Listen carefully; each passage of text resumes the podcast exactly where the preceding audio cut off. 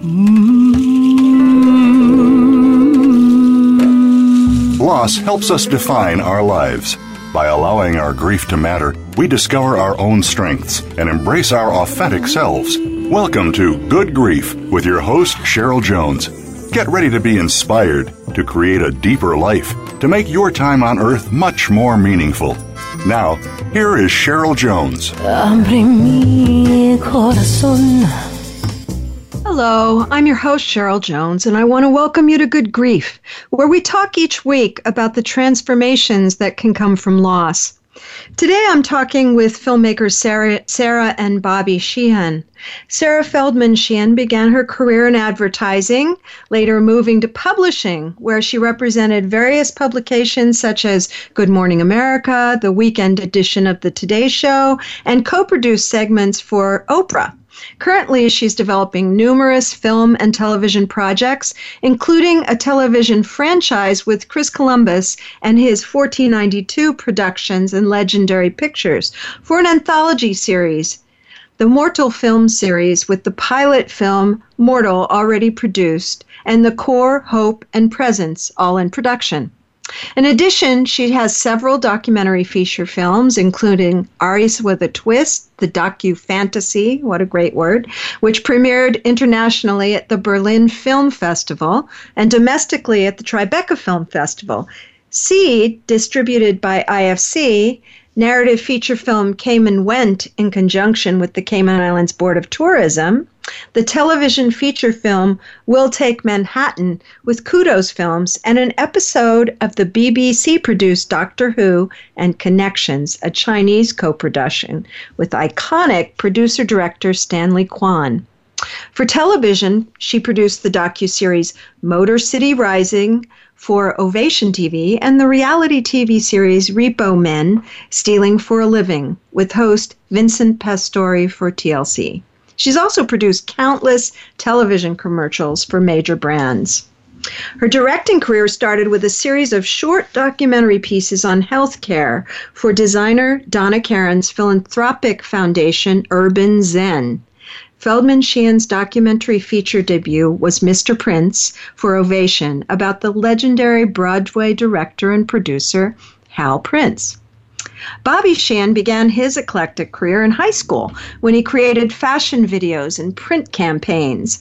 While attending New York University's Tisch, Tisch School of the Arts, Sheehan captured the punk rock scene with his photos of The Clash, Ramones, Blondie, Ultravox 999, Elvis Costello, Costello for publication, publications such as Circus Magazine, Creem Magazine, The Village Voice, Soho News, and New York Magazine. An early supporter of his work was the iconic artist Andy Warhol. Sheehan's first foray into the feature world was the critically acclaimed Seed, and he later coined the phrase docufantasy to describe their love letter to the arts, Arias with a Twist, the docufantasy, uh, and as I've already mentioned, that premiered at the Ber- Berlin Film Festival in Tribeca. In addition, he directed Listen to the World, a feature documentary about the first ever museum to house instruments from all over the world. I want to go there. And Ivy Wed, a short film for the United Nations featuring their Goodwill ambassador, Gisele Bündchen, for World Environment Day. Sheehan wrote, produced, and directed the film Came and Went a narrative feature, The Talent Collector, which he wrote, produced, and directed for AMC. The reality series, Repo Men, starring Vincent Pastore for TLC and Discovery Networks. The documentaries Jeff Koons, Beyond Heaven, about the controversial artist Jeff Koons. And Mr. Prince, which tells the extraordinary story, as I mentioned, of Hal Prince. To date, Sheehan has directed over 500 commercials that include works for Adidas, American Express, ExxonMobil, Blue Cross Blue Shield, Budweiser, Burger King, Crest, General Electric, Hyundai, Las Vegas Tourism.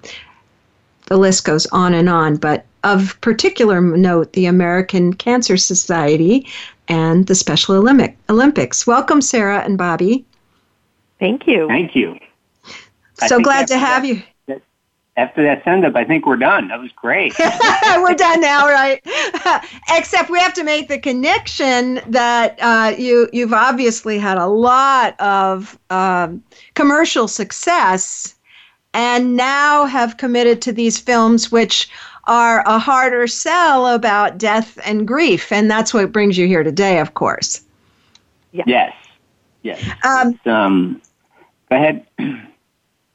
Well, you know, what got my attention in your work was I encountered the film Mortal, uh, a couple of different directions. And of course, I heard you interviewed on Karen Wyatt's End of Life University. And um, it, it captured me that you are not even just making one film about end of life, but you have a whole series in mind. Um, can you say how you got to that work? Maybe Sarah, you could you could take that question. Well, you know, it, it's you know our our sort of the the way we speak our language is is film. And my beloved father um was starting to decline. And um he was really a father to Bobby as well. And Bobby's first instinct is to pick up the camera and start filming. And I was a little hesitant because it felt somehow I don't know private or something I didn't really want to share. But as we started filming and we met other people who are in the hospice and palliative care world, we realized that there was a real need for quality content in this space. And we started putting these stories together and we realized this is something that, you know, really felt as if it was needed. It felt like it was, you know, good work to be doing and something we realized we wanted to explore further. And um, it's such a huge subject and it's so mm-hmm. rich and so dense that we realized the only way to do it justice was to do a series. And so Mortal is kind of the, the pilot film of the series and we are exploring other subjects in greater depth. Which we will get to in a minute, but just in terms of Mortal itself, what I found um, quite compelling is that I've seen uh, I've I've actually interviewed quite a few filmmakers who've who've done films um, that they they got started in you know in interest doing films about death from personal experience, but that was sort of the jump off point. Um, and I've also seen films that are uh, a personal reflection of loss, but to me, what the two of you did is you put them very seamlessly together. Uh, that oh, and and I um, I imagine that could have been a little difficult because, um, for instance, Sarah, at one point, uh, your mother is going to talk to people about how to approach your father's death. That's extremely personal, absolutely, and yet she's sitting um, interviewing experts. Uh, experts in the broadest sense, um, people who who think about those things in general. And I wondered if that was um, you said you were hesitant to start out out with, but there were were there any difficulties going through, especially for her, maybe? Well, oddly enough, I think you know having a task at hand is um, very helpful and really cathartic. Um, mm. And so, sort of having a job and having a mission, I think was enormously helpful. Um, not in a distracting way, but in a way that made us kind of focus on what was going on and what was helping us and what might help other people. And so, in my mother sort of speaking to these these people, some of whom were friends, Chodo and Koshin are, are close friends of ours, uh, her speaking to them and going to conferences and interviewing people, I think really helped her through the process. Um, and you know, as we all know, there, nothing feels as good as helping somebody else out when you're feeling pretty bad. Um, and so the whole thing became this very cathartic exercise. And in fact, doing this whole series has become a cathartic exercise um, for her and for me, um, and for Bobby too. I think I'm speaking for you, Bobby. I'm sure you can speak to this as well. But um, it's something we've discussed, and we feel this way yeah let's get it let's get you into it a little bobby because um, it sounds as if it was kind of your impulse to pick up the camera and uh, you um, got everybody on board with that. Was it was it um, hard to encourage them? Did you have any concerns about inviting them into this uh, you know, realm, or is it so everyday for all of you that it was just natural? Um, the reality, what, what you touched on, that, that one scene with Carol, um, um, that that if that was the the entire, really the birth of the film was was that um, situation because right like that that was a weekend at a place called Garrison, New York, where our Buddhist monk friends Chodo and Koshin they have these sort of contemplative care weekends, and they they they um they had one in November. So not mm long before this particular event, I was on a paying job somewhere in California, and someone across the table um, asked me what else I was working on, and we had we hadn't really started working on Mortal yet. I mean, it was just Sarah and I were talking about it, and it was like Sarah mentioned, it was a you know like we do this, you know, we we talk through our camera, you know, like we've we've just done this for decades and decades. So the idea of like, well, do we do something that's so deeply personal because we're in this space? Like we we had done, we had produced a couple of um, projects with people around end of life stuff. So we were beginning to be engaged with the conversation, but not not so personally with with Sarah's dad, Skip. And sure. in my eyes, at that point, beginning to die. So when this person said, "What is you, what else are you working?" on? I just said, "We're doing this film called Mortal," and I just said it mm. out loud. And and we weren't we weren't really doing it yet.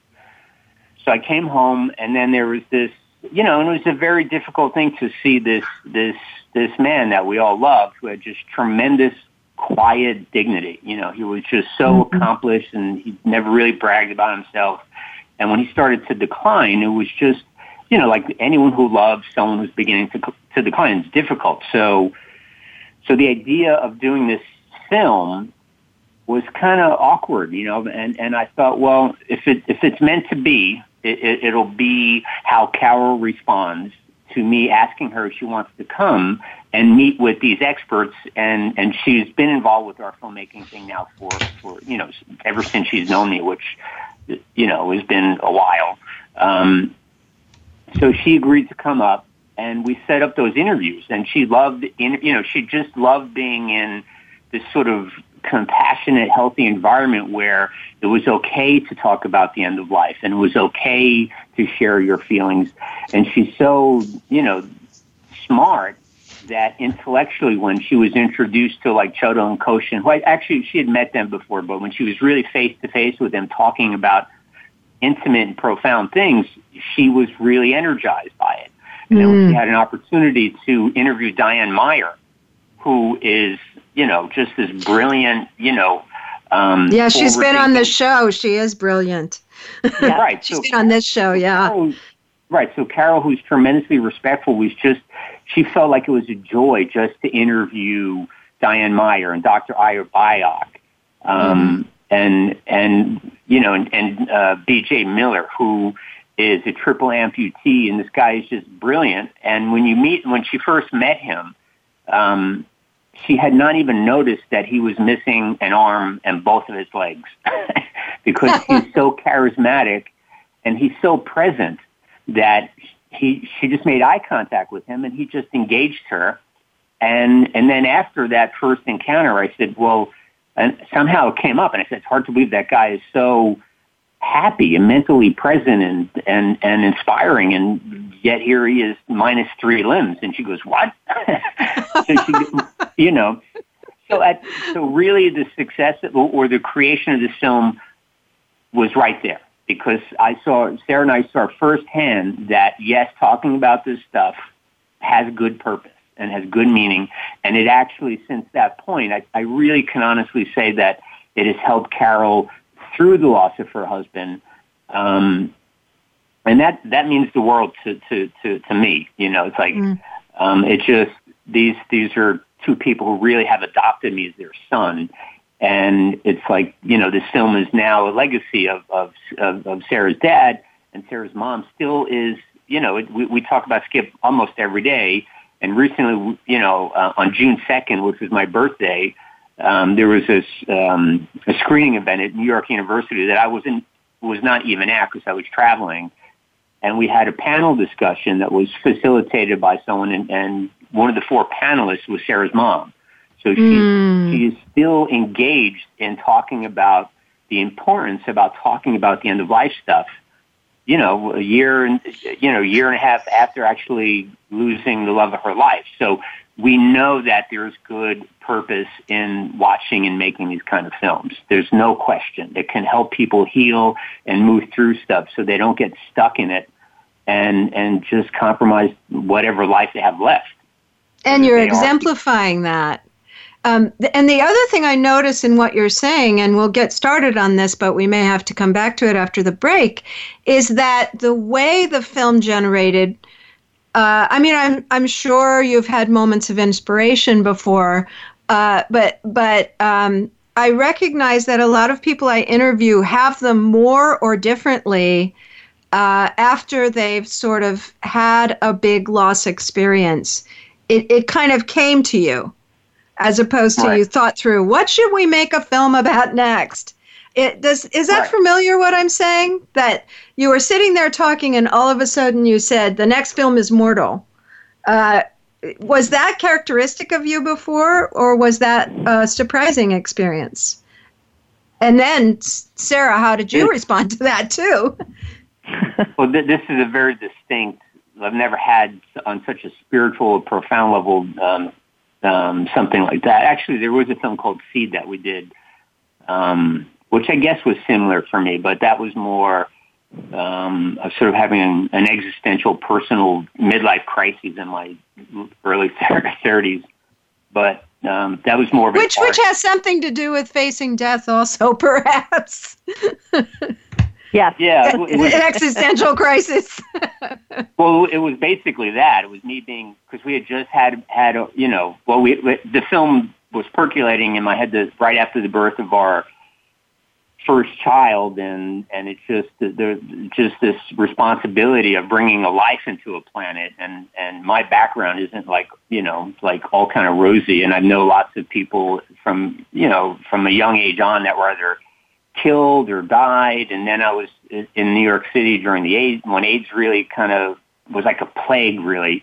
Um and then I had a couple other friends who who you know one friend in particular was killed in a car accident so you know, I just I hit a wall, and I and it was sort of like a see, it is about death, you know, but it's sort of a, and sort of an abstract conversation about it, with which started out as a very angry conversation, but in the course of making the film, it just became more peaceful. But I think Mortal was really profoundly personal, and um, you know, and I, and I can't speak for Sarah, but I, I still think that for us, it feels kind of sacred because her her dad is it's like you know he's kind of like to us he's the film. Absolutely. And Sarah, so then uh, Bobby comes home and says, We're going to make this film called Mortal. What do you think?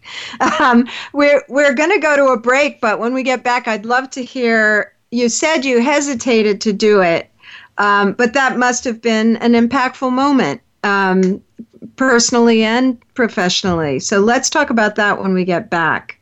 Okay. Um, Great. Uh, listeners, you can go find my website and social media at the Good Grief page at Voice America for all of uh, Facebook, Twitter, etc. You can find Bobby and Sarah Sheehan by going to working-pictures.com, or you can search the keyword hope at the Indiegogo website. We're going to talk about hope in the next in the next segment. Uh, it's the latest film in this series, and there's an Indiegogo campaign right now to support it. Be back soon. Your life, your health, your network. You're listening to Voice America Health and Wellness. Relationship issues? Anxious? Parenting challenges? No more.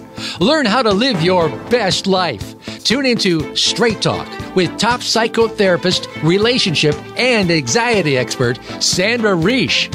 In this program, you'll learn how to transform your challenges into effective solutions, whether it's relationships, parenting, anxiety issues, or other life traps that you struggle with. Sandra will show you how to change them and how to live the life of your dreams. Listen every Thursday afternoon at 6 p.m. Eastern Time and 3 p.m. Pacific Time on the Voice America Health and Wellness Channel.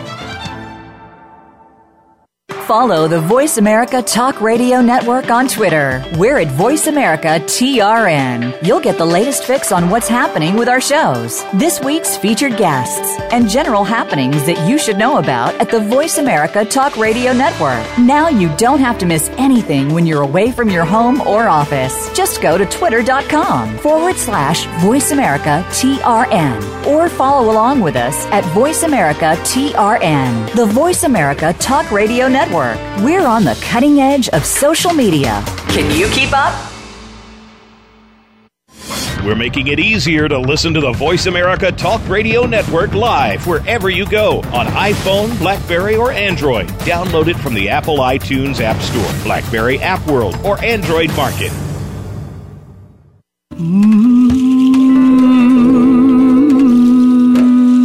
You are listening to Good Grief with Cheryl Jones. To reach Cheryl or her guest today, please call 1 866 472 5792. That's 1 866 472 5792. You may also send an email to Cheryl Jones at weatheringgrief.com. Now, back to Good Grief. Welcome back. This is Cheryl Jones, and I've been talking with Sarah and Bobby Sheehan, filmmakers who have been making a series of films about uh, death, grief, how to live better uh, with the fact that they exist. Um, and that was generated out of the personal loss of Sarah's father. And Sarah, before the break, I was talking with Bobby about how this first got started, this idea of making Mortal, and of course, eventually making an entire series of films. Um, so he comes back from being away and broaches the subject with you. How, what was that like for you? Because um, I lost a parent not that long ago. It's such a can be such an internal time in some ways. Um, it, it, yeah, it's it's very personal. Um, you know, fortunately, we're we're a little bit more collaborative than um, than the way that story unfolded on something we were sort of. I figured because you work together, you'd have to be. yeah, I don't know if that would work otherwise, but. Um, you know, it's something we'd been discussing. It was something we'd be discussing, and I think Bobby's certitude that this was something that we needed to do. I mean, it really, honestly, it it it felt like it was some sort of a divine calling for for lack of a better word. It just we felt like the project kind of found us um, and said you need to do this. And based on the responses we've gotten from people i'm really grateful that we have. I mean we've we've the film's been seen by people literally all over the world. And people have you know sent emails that are very moving and very personal. And my feeling is wow if we had managed to touch just one of those people, then we had done our work. Um, but we've we really seem to be touching a lot of people, um, and we're getting the responses that we really wanted to get, which was, it's a tough subject, but I, you know, after the film, I felt actually uplifted. Um, and present and free and I'm going to call my sister, I'm going to call my parent. And that feels just amazingly great. Um, so even though I kind of had to get out of my own comfort zone and get out of my own way, I'm really glad I did. And and uh, you're also Sarah in the middle of of several other films. So somehow in that process, uh, you realized one was not the end of it. Uh, can you talk a little bit about that and about the other films that you are working on? Yes, we um, we realized in doing Mortal that you know this subject is so incredibly broad, and in order to sort of address it in the way that we would like to, which is you know to profile all these different stories and the way different people are, are going through this this this journey of life and death, um, we would need to go into greater depth per subject. It's so rich. Um, and so we have a bunch of things that we're kind of in various stages of production on. Uh, one is called Hope, um, which is about people sort of um, dealing with grief and moving moving through grief. I mean, you, you never really leave grief behind, uh, but moving through grief and, and finding the joy in their lives again. Um, we're doing another one called Presence, which is going to be about consciousness and afterlife and um, all that sort of thing that we can't define. And we're doing another one called Core, which deals with um, veterans and um, organizations that are reaching out to veterans to help them reacclimate and, and have some sort of really positive experiences. And so really, you know, kind of the brand that we want to, the messaging that we want to have for all of these films is, is basically positive things. You know, we don't want to just tell sad stories. You know, there are a lot of documentaries out there that do a great job of telling sad stories, but that doesn't really leave you with anything other than feeling bad. We wanted to be able to have inspirational stories, you know, woven into the narrative and, you know, maybe even tools written into the narrative so that people could come away with something constructive. You know, that really captures me because um, for instance, I was at my my brother had a birthday party the other day, and people were talking about a friend of theirs who had lost her parents early, and she had been saying, "I'm the luckiest person alive," and nobody could really relate. Like, how could she be saying that? But um, what I was thinking is, people who've really faced death or other big loss are some of the happiest people I know uh, that somehow there's also a freedom in that that that people who haven't experienced it aren't always aware of. You know kind of the worst is happened i don't know i've thought about it a lot but do you have any thoughts about that? I, um, you know it's it's it's funny you should mention that. I mean we bobby and i were having a conversation about that today. It just you know, sometimes your anticipation of the worst thing in the world is worse than the worst thing in the world. For sure.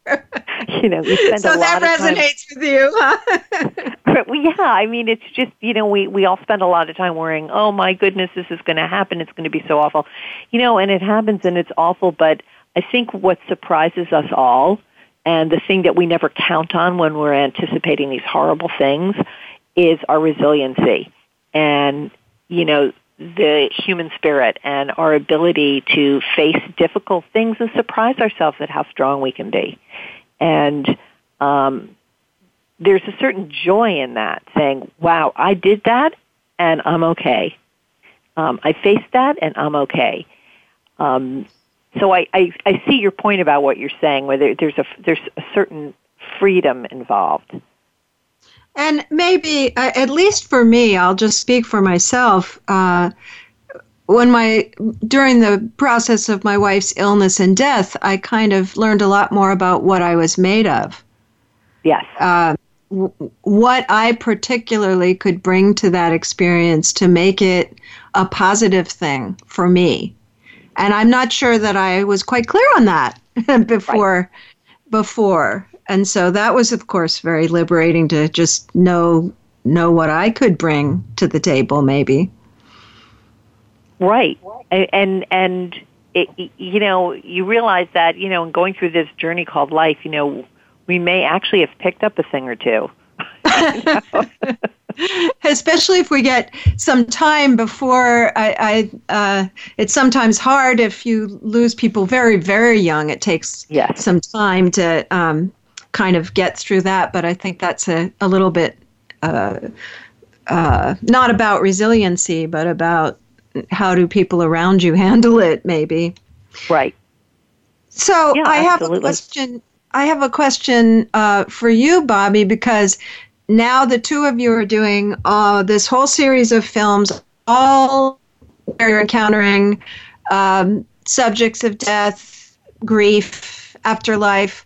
Uh, oh, it's true what we've just been saying about positive um, aspect of that. It's right. also true that you can end up with quite a bit of, of I guess, compassion fatigue, grief exhaustion, uh, whatever it is. And I, I was thinking about the two of you working together intensely all the time with that in the background. Does that, how does that affect things in your life in general? Um, we, it's just, it actually feels feels great. I mean, the thing that's that that's interesting. Um, Good answer. Is I mean, like yeah. a couple weekends ago, we went to um, a conference for the Compassionate Friends, which is a grief organization for parents who have lost their children. Um, you know, there's like 1,500 people there, and and and you know, we we were meeting people, doing some interviews, and someone sits down and and he or she are completely happy. You know, they're in the moment. They're you know they're excited about being in front of the camera and all this stuff, and and then all of a sudden they start t- telling the the details as to why they're there. You know, how they lost their their son or their daughter, and it's just and then you're reminded, oh my God, you know that is like how does someone survive that? You know, and and when they give the specific details they're emotionally, you know, like the, the, that, that rawness and that honesty comes up because it's still, it will always be there. You know, you lose, you know, we haven't lost a child, so we can't really put ourselves in that position and it's even hard to put that sentence together. But, um, these parents, they, they, you know, they, they have turned the corner and realized that pain will always be there. They will always miss their, their child, but they honor the love of that child by continuing their life. And they get to talk about their child, so they still have a relationship with that child, so the child is not forgotten.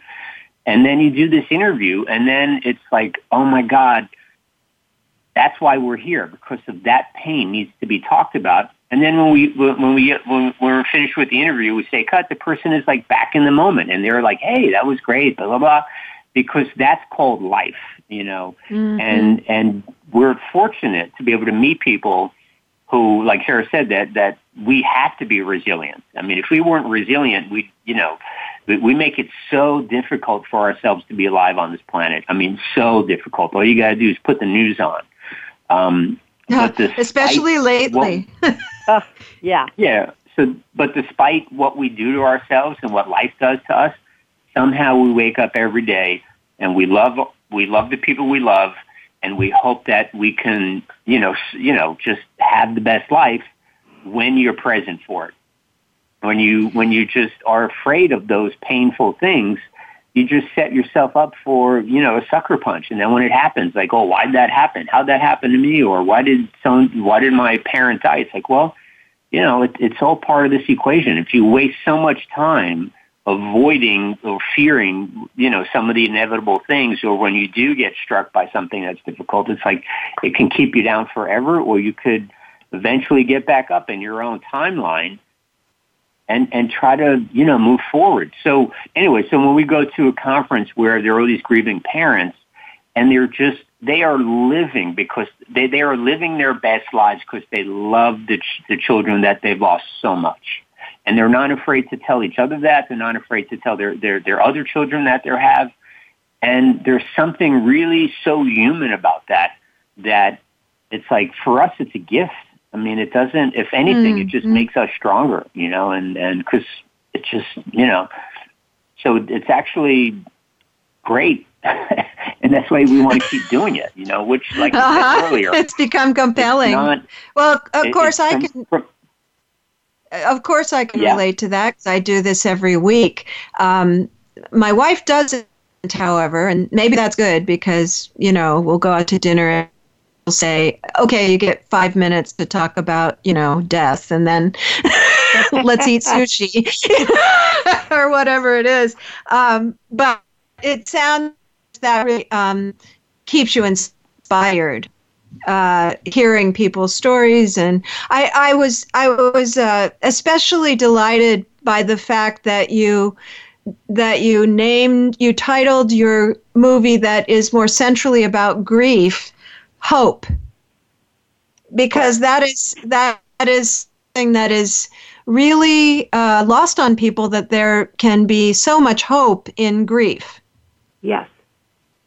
And that that's a big part of it uh, was that also sort of a an inspirational moment? Let's call this ho- film Hope, or did that kind of weave out of of what people were to you about?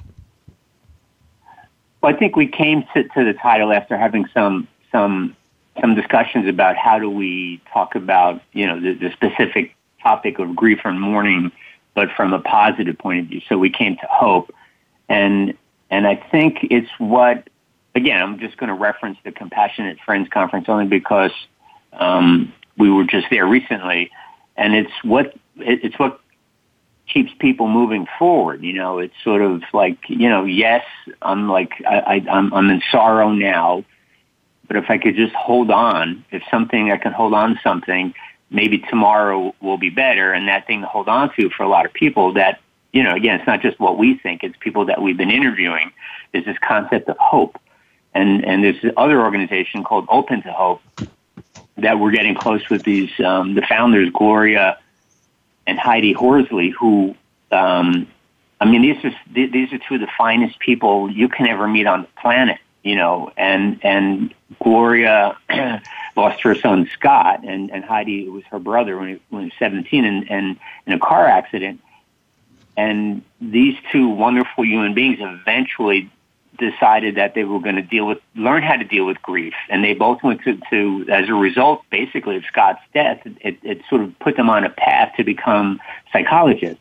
So now they're doctors and they help people. And they open an organization called Open to Hope. And they have this great, simple slogan that they say, and they, they mean from the bottom of their heart. When they, when they say to people who've just lost, you know, someone close to them, they say, if you don't have hope, you can lean on ours. Like that's their motto. Mm. And it's just like, yes. how lucky are Sarah and I even just to meet the Horsleys? I mean, seriously, it's like, because they don't, it, to them, it's not a slogan. It's, it's like it, it, I mean, even though it is, it's a nice one. It really is their profound truth. They're not afraid to absorb other people's pain and, and share it with them because they, they've been there and they want to share their hope and say, look, we felt this, we felt, you know, the circumstances might be different, but we were right here with where you are now. And 17 years later, we're here. We're here to help you. And we can tell you, we can promise you that if you have hope, it will get better. You will smile again. You will laugh right. again. Um, and, and that, like, how lucky are we to meet people like that? The problem for us is that it is hard to, um, to make these films because until you engage people and they know that they can actually, this is something that, that they're not, it's something that it's more in it from them, for, for them if they watch these films and they have these conversations than um, anything else they can do for themselves. And just a lot of people are just afraid to engage. You know, it's sort of getting people to sit down and not being afraid to watch a film called Immortal or watch a film called Hope. Um, is tricky business. We're finding out, and we, like that. You mentioned the our Indiegogo campaign. It's like, you know, it, it's like it, it's it's it's it's it's not successful. You know, and, and we can't get our heads around it. We've been involved with successful campaigns that are in the healthcare space, and it's just, you know, I mean, we're still going to make this film. I mean, if we have to go out and rob a 7-Eleven, we're going to finish what we started. But Shh, we're, don't we're not really going to rob a 7-Eleven. I, I just want to put that out there. But I, I, um, I, I think I think what Bobby's saying is that we feel a but tremendous we have done responsibility. That, honey, we have done that for mortals. Remember? Oh, I Yeah. what? well, I, I, I want to talk about that when we come back from our second break. Um, you know, there's uh, there's the kind of thing where you attract people who agree with you, and there's the kind of thing where you're trying to change people's minds who who haven't been exposed. And I find I've I've had an easier time. Um, you know, people who basically have thought about these things. Some are more likely to listen to my show, maybe watch your films, but connecting with them can be can be hard. So let's talk about the campaign itself. Um, let's start with you, Sarah, when we come back and just talk about uh, what people can do to support uh, this work because I just think it's so vital. And they're so beautifully, the films are so beautifully made. I just want to say that as well, um, that the quality is just so deep and beautiful and and physically beautiful, you know, to the eye and to the ear. So let's talk about that when we get back. And listeners, you can of course find find me at uh, Voice America at the Good Grief page, and you can find um, Bobby and Sarah Sheehan and their films at. Uh, either their website, which is work, working-pictures.com, or by going to the Indiegogo campaign and searching Hope. Back after the break. Your life, your health, your network. You're listening to Voice America Health and Wellness. Explore the power of natural healing with Howard Strauss. Join us each week for an informative program that'll help you learn effective healing methods using natural remedies. Howard's guests include top researchers, authors, and experts who will share their views on a variety of natural products and healing methods that really work. Tune in to The Power of Natural Healing with Howard Strauss, Mondays at 11 a.m. Pacific Time, 2 p.m. Eastern Time on the Voice America Health and Wellness Channel.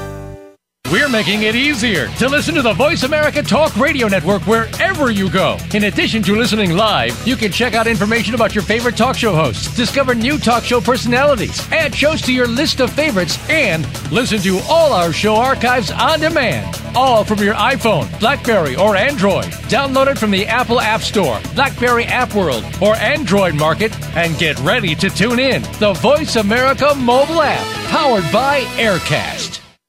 Real life solutions. Voice America Health and Wellness.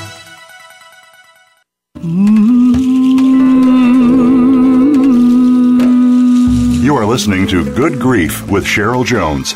To reach Cheryl or her guest today, please call 1 866 472 5792. That's 1 866 472 5792. You may also send an email to Cheryl Jones at weatheringgrief.com. Now, back to Good Grief.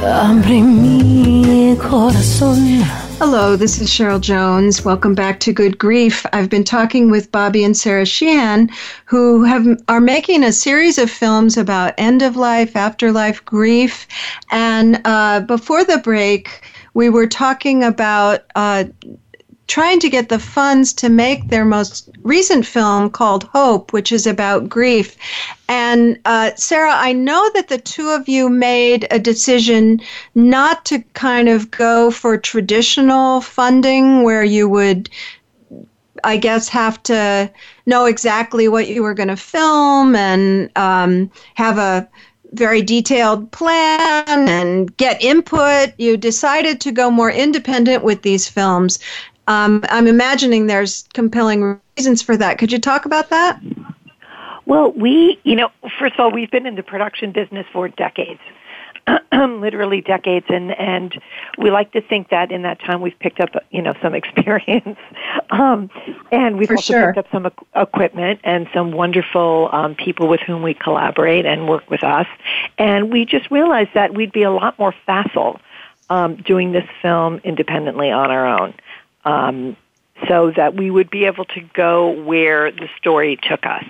Um, again, you know, we have our own gear. It's me and Bobby. You know, we, we're we've been working together for so long that we have a production shorthand. Um, we just move very quickly. We we sort of have a, a rhythm, and um, it, by working in the way that we work, we're able to get these very nice production values for not a lot of money. And so we also didn't want the messaging to be encumbered by anybody's agenda. Um, you know, Mm. some of these stories are so personal, and people are entrusting us with, you know, the legacy of their children, their parents, you know, th- th- the things that they love most in the world that we really wanted to be able to have as free a hand as possible.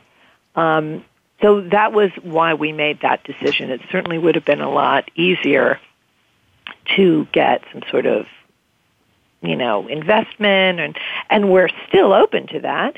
Um but you know we also because we were kind of riding on the momentum of mortal um and we were meeting these people we just wanted to pick up and keep going and to have to stop and worry about you know structuring something. Just i don't know just didn't feel right. This felt more organic. That's just the word that was in my head as speaking, the word organic that and I I have a an unproven, uh, unscientific idea that these subjects really invite that more organic way of coming at them. That it's it's very hard to be linear when you're talking about these subjects. There's there's more of a flow quality Um, of course, also you have a lot of experience, and so you'd probably trust your flow more uh, than maybe at the beginning.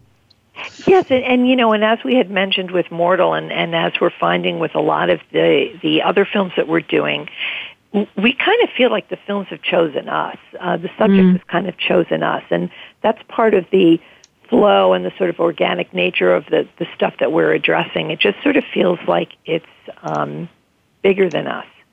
Um, it, it just feels like a calling. We we sort of feel like it's our calling. Um, and so to be able to translate that, all this experience that we have and, and direct it towards something that we feel is incredibly worthwhile and meaningful um, really means a lot.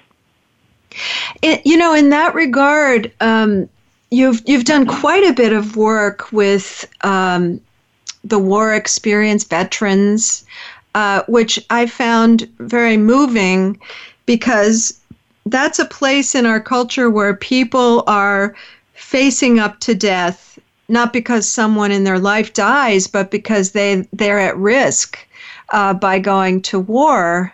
And I'm I'm very very captivated by what then happens uh, when they return. I had a maybe my most important teacher in my life. He's been dead several years now, but he had been at D Day, and it had been a real um, turning point in his life, where he sure. kind of faced up to the possibility of his life ending, and it really fueled the rest of his life. He was a w- he was an amazing healer.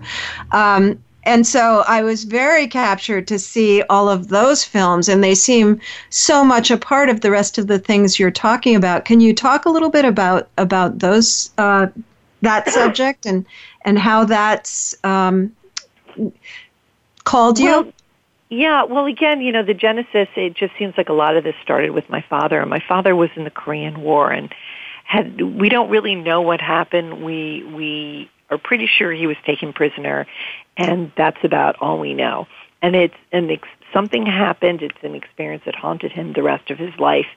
In such, he was so, um, he was so protective of this, uh, this sort of experience um, that he never talked about it to anyone, including my mother, with whom he was really close. Mm. Um, and if this sensitive, kind soul, you know, was so deeply traumatized, you know, and there are so many other people who are going through that, it, it just it was just another part of you know what we do to ourselves through through this lifetime that we felt needed to be addressed. And you're right, you know, you go out there and you're facing your own imminent mortality, you know, at any second. And then what do we do for these these wonderful people who come home who've done so much for us? Can we ever do enough for them? Um, and we're finding people who feel as passionately about this as, as we do. And um, for our film core, that's something that we want to, um, you know, really go into depth and, and really address because you know, our veterans, our soldiers, they they deserve that. They they deserve that of us individually, collectively, and as a nation. And I know, Bobby, this is one of your favorite um, subjects to talk about. And and l- let me throw in here, and then I'd love to hear what you have to say, Bobby. But I'm so aware as a mental health. Uh, I'm a counselor. I'm a grief counselor. Uh, the tremendous weight that soldiers come back to that lead to uh, a, an extremely, extremely high rate of suicide and depression and uh, abuse, you know, all different kinds of problems that come from not having any way to integrate those experiences by talking about them. Uh, right, you know, I do believe talking about those griefs and losses has an impact. It sounds like you agree. You, yeah, absolutely. And and what we're trying to focus on is again, you know, not not these sort of horrific war stories and and what happens to these poor guys when they get home. What we're trying to focus on is look at all the things that are available to you. Look at the people who appreciate you and see what they're doing. And, you know, all of this is available to you too. But I think, Bobby, I know that's something you want to go into in greater yeah, detail. Yeah, love to hear from you, Bobby, about that. Um, Well, there, there's a you know for core we have a our protagonist is going to be this guy named Rudy Reyes who we I met like six or seven years ago, and he's just um, he's a he's a complex creature. I mean, he's you know he's um, um you know he's he's sort of a modern day Spartan. You know, like that movie 300, um, the cartoon version of these guys killing each other. Mm. Rudy is actually the real life version of that. And with that, you know, with that ideal um, sort of male aggressive um, figure comes just a tremendous amount of pain and guilt and shame and, and anger and all the stuff that really we train these guys to go and and become killers. You know, so, you know, it's just plain and simple. They get trained to do that to protect us. So they have all of this training.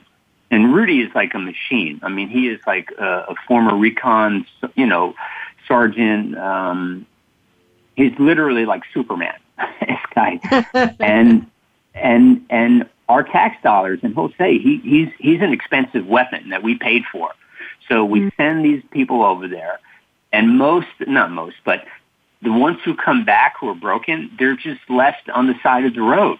So there's no like reverse boot camp. It's like so, and a lot of these um, films that I've seen, there there's just so many of them now. Not so many, but there are enough of them where it's like it's like almost like vet porn. You know, it's like let's find the veteran or veterans who come back who are completely broken and they're on all these psychotropic drugs which are making it worse and they're they're missing limbs and they're committing suicide.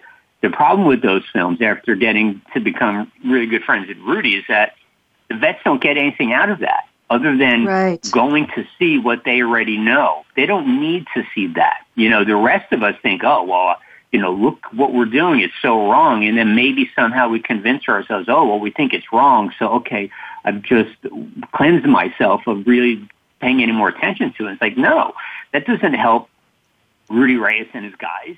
You know, these guys, you know, they just want some, some, some kind of future. They want to have a life that it's, it's difficult for them to find a new life here when, you know, the, the VA doesn't even cover their dental program, you know, so Absolutely. what we want to do is, is show stories of people that are actually doing positive things for veterans that are helping them deal with the realities of, of post-traumatic stress. And, and, and, you know, from large organizations like TAPS, which is an incredible organization that Bonnie Carroll founded, which is, you know, been around for a while, very successful, helps, you know, families um, who've lost you know, uh, fathers or husbands or, or mothers or wives from from from battle. And then there's there's like this guy that we found who's in Plano, Texas. He's a dentist, and he offers up free dental services because he he heard that veterans can't get their you know their you know if you have a root canal, whether you're a, a war hero or just someone who has like you know just a, a normal guy going about his his life, it's like if you have a root canal and you can't afford to have your tooth your tooth fixed, you're not a happy person. So it just seems profoundly unfair that just some of the basic things in life we can't help our veterans with. It just seems so wrong. And that's what and, CORE wants to be. Sure. And not to mention, any calamitous experience has the possibility of undoing us or growing us. Yeah. And right. uh, I'm hearing uh, some some people with the view, let's grow, you know let's let's support that but it's it's few and far between. So i appreciate that you're going to feature that aspect of it that actually there are ways as we know to come out of very difficult experience grown in some aspect right. that's that's what our hour today is about that's about what your film hope is, hope is about um, so to me, it's very compatible, and I appreciate you us having the time to talk a little bit about that before we go today. I can't wait to see both of them, both both Hope and Core, because I just think they're such important um, messages to get out there. Right. Oh well, thank you. Oh, of Well, I course. mean, before we go, I would like to put in a plug for the our our like very hungry Indiegogo campaign for hope. I mean, Absolutely. we- yes. we I've mentioned it a few times, but Yeah, I- but it, it's coming to an end, I think, tomorrow. So we were going to extend it, but I don't even know if we're going to. So who, whoever is listening, you know, if they want to go to Indiegogo.com and and and go to Hope, that would be great. You know, because um, more and I more hope people, people need to be do. engaged. I hope people do. This is a radio show. If it weren't, I would have shown some clips because it is really quite beautiful. And of course, Right. at the Indiegogo campaign, you can see a piece of it. And so I, I really want to encourage people to do that. And I want to thank you both for being here today. Uh, it's it's been a wonderful conversation. I appreciate it. Thank you. Thank you. It was a pleasure. Hope, hope we'll keep, keep in touch. Um, next week, listeners, I'm going to be talking with Winston Price, who, from very early abusive experience, uh, learned to help others and now is a physical trainer and inspirational um, guide for people, uh, a wonderful man who just happens to be my executive producer. So I'm very happy to finally have him on the show after three years. This has been Good Grief with Cheryl Jones. I look forward to being with you again next week for another meaningful conversation.